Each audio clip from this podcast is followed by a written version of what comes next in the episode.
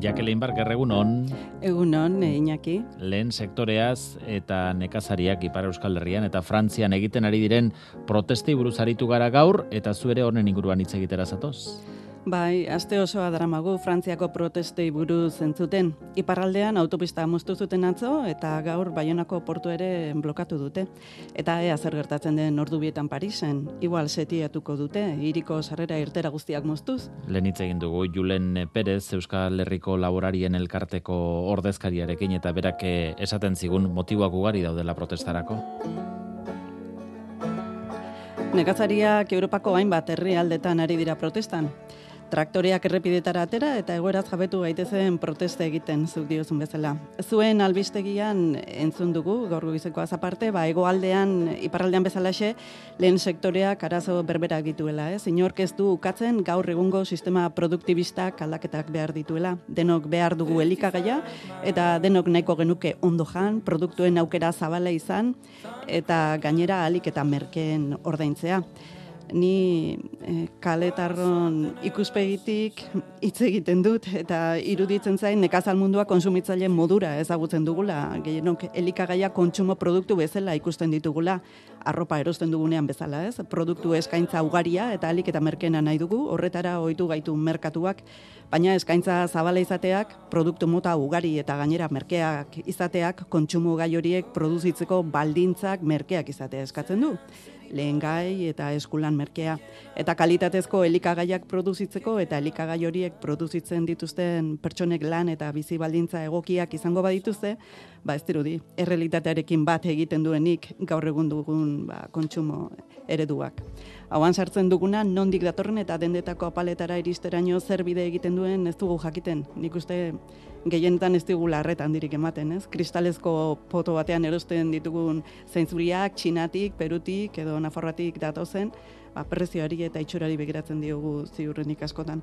Baina sortu den lurretik gure etxeko mairako bidean bide luze bat e, dago eta gure planetan eta gure etorkizunean erakin batu.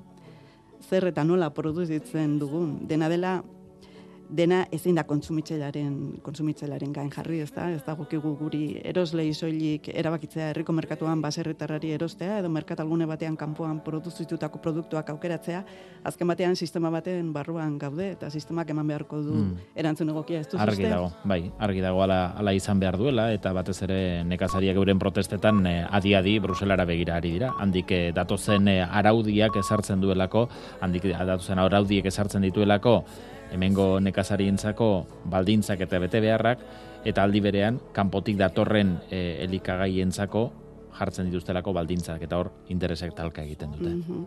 Zuk zeukinaki produktu ekologikoak eta gertukoak erosteko iturari balduzu? Bai, orokorrean bai, aldenean bai. behintzat bai. Mm ba, nik bekira, etortu behar dizut, nire herrian dagoen esne banagailuan, esnea erosten hasi nintzenetik, handitu egin dela nire etxeko kafesne produkzioa. Herriko baserriko esnearen zaporeak ez duzta erikuseri gainerakoekin eta gainera, gertukoa denez, eta ekoizle eta konsumitzale mm. artean bitarte horik ez dagoenez, ba, prezio beha du. Europako herrialde desberdinetan ari dira protesta festan e, nekazariak e, Frantziakoak oso Frantziar estatukoak gertutasunagatik eta e, protesten intensitateagatik oso zen ari gara entzuten eta Frantziako nekazarien inguruan baita ere badago e, datu bat euren e, larritasuna ze puntutarainoako den erakusten duena. Bai, iparraldea bagertatzen ari denaren erakusleio da eta anekdotaz aparte, ezta? Ba, badago arazo larri bat. 2016an e, bostegun da hogeita bederatzi suizidio gertatu ziren, ez? E, suizidioak ez dira e, urte batetik bestera jakiten, ez? E, urteak pasa behar dira, zehatz mehatz e, norberaren, e, bueno, no, esan nahi dut hiltzen den jendearen e, e, zergatia e, benetan jakiten den arte. En beraz, 2016an bosteun da hogeita bederatzi pertsona hil ziren e, suizidioaren ondorioz, horrek esan nahi du egunean ia bi pertsona, e, bi nekazari dira azken batean e, e, suizidioa, e, bueno, bera inburuaz beste egiten dutenak, ez? E, horren ondorioz 2019an ikerketa bat abiatu zuten eta honen arabera ikusi zuten ba lehen sektorean suizidio tasa beste sektoreetan baino e, asko handiagoa zela euneko berrogeita iru altuagoa da arriskua e, lehen sektorian lan egiten baduzu, e, besteetan baino, ez? Eta e, horren ondorioz ere, 2008an abiatu zen e, suizidioaren kontrako plan e, handi bat. Aurretik, bazaukaten ekimen bat, agroekut izenekoa, e, nekazarien kezkak eta arazoak entzuteko, ez? Eta bueno, komunikazio hori sustatzeko, e, baina e, zenbaki hoien aurrean ba areagotu egin zuten agroekuten e, ekimenaren e, ba, zabalkunde hori. E, horren ondorioz 2022 artean e, bos mila zentinela jarri nahi izan zituzten lehen sektorean, e, hau da, ba, bertan e, lan egiten zutenen artean, ba, formakuntza eskaini eta bos mila pertsona izan nahi zituzten, e, ba, antzemango zutenak edo e, ba, norbaitek arazoak bazituen edo bueno, e, suizidatzean edo e, pentsatzen hasi ezkero ba, laguntza eskaintzeko ez horregoteko aurre hartzeko egoerari. Beraz, bai, gaia larria da eta gertatzen ari diren istiluetan isladatzen da. Ba, argi dago, ez dela, ez dela gai erreza eta eragina duela egoera emozional horretan ere, ezta? Aldatuko dugu gaia, aldatuko dugu pixka bat onua? Bai.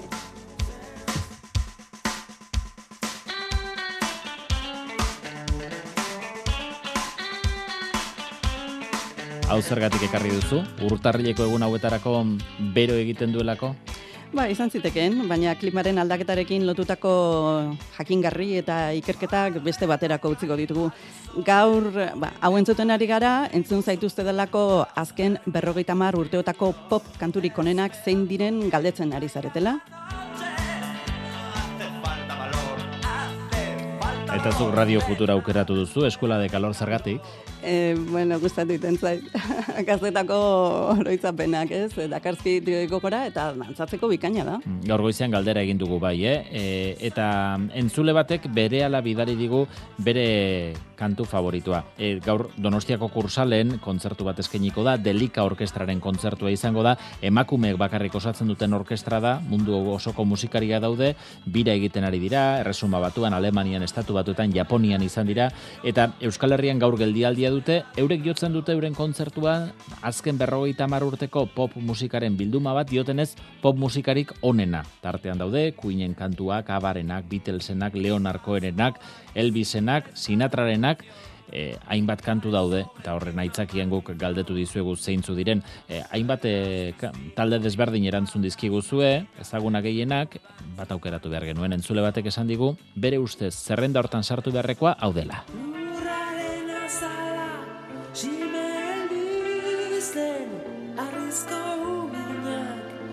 Plastikozko mendeo infinitora narama Nina izulizez planeten hautzak aizea Zabatzen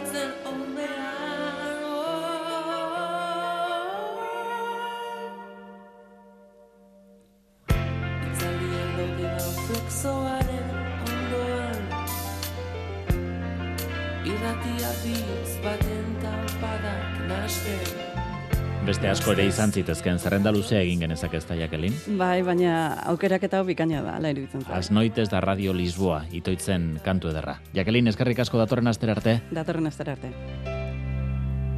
Lurraren azala, arrizko plastikoz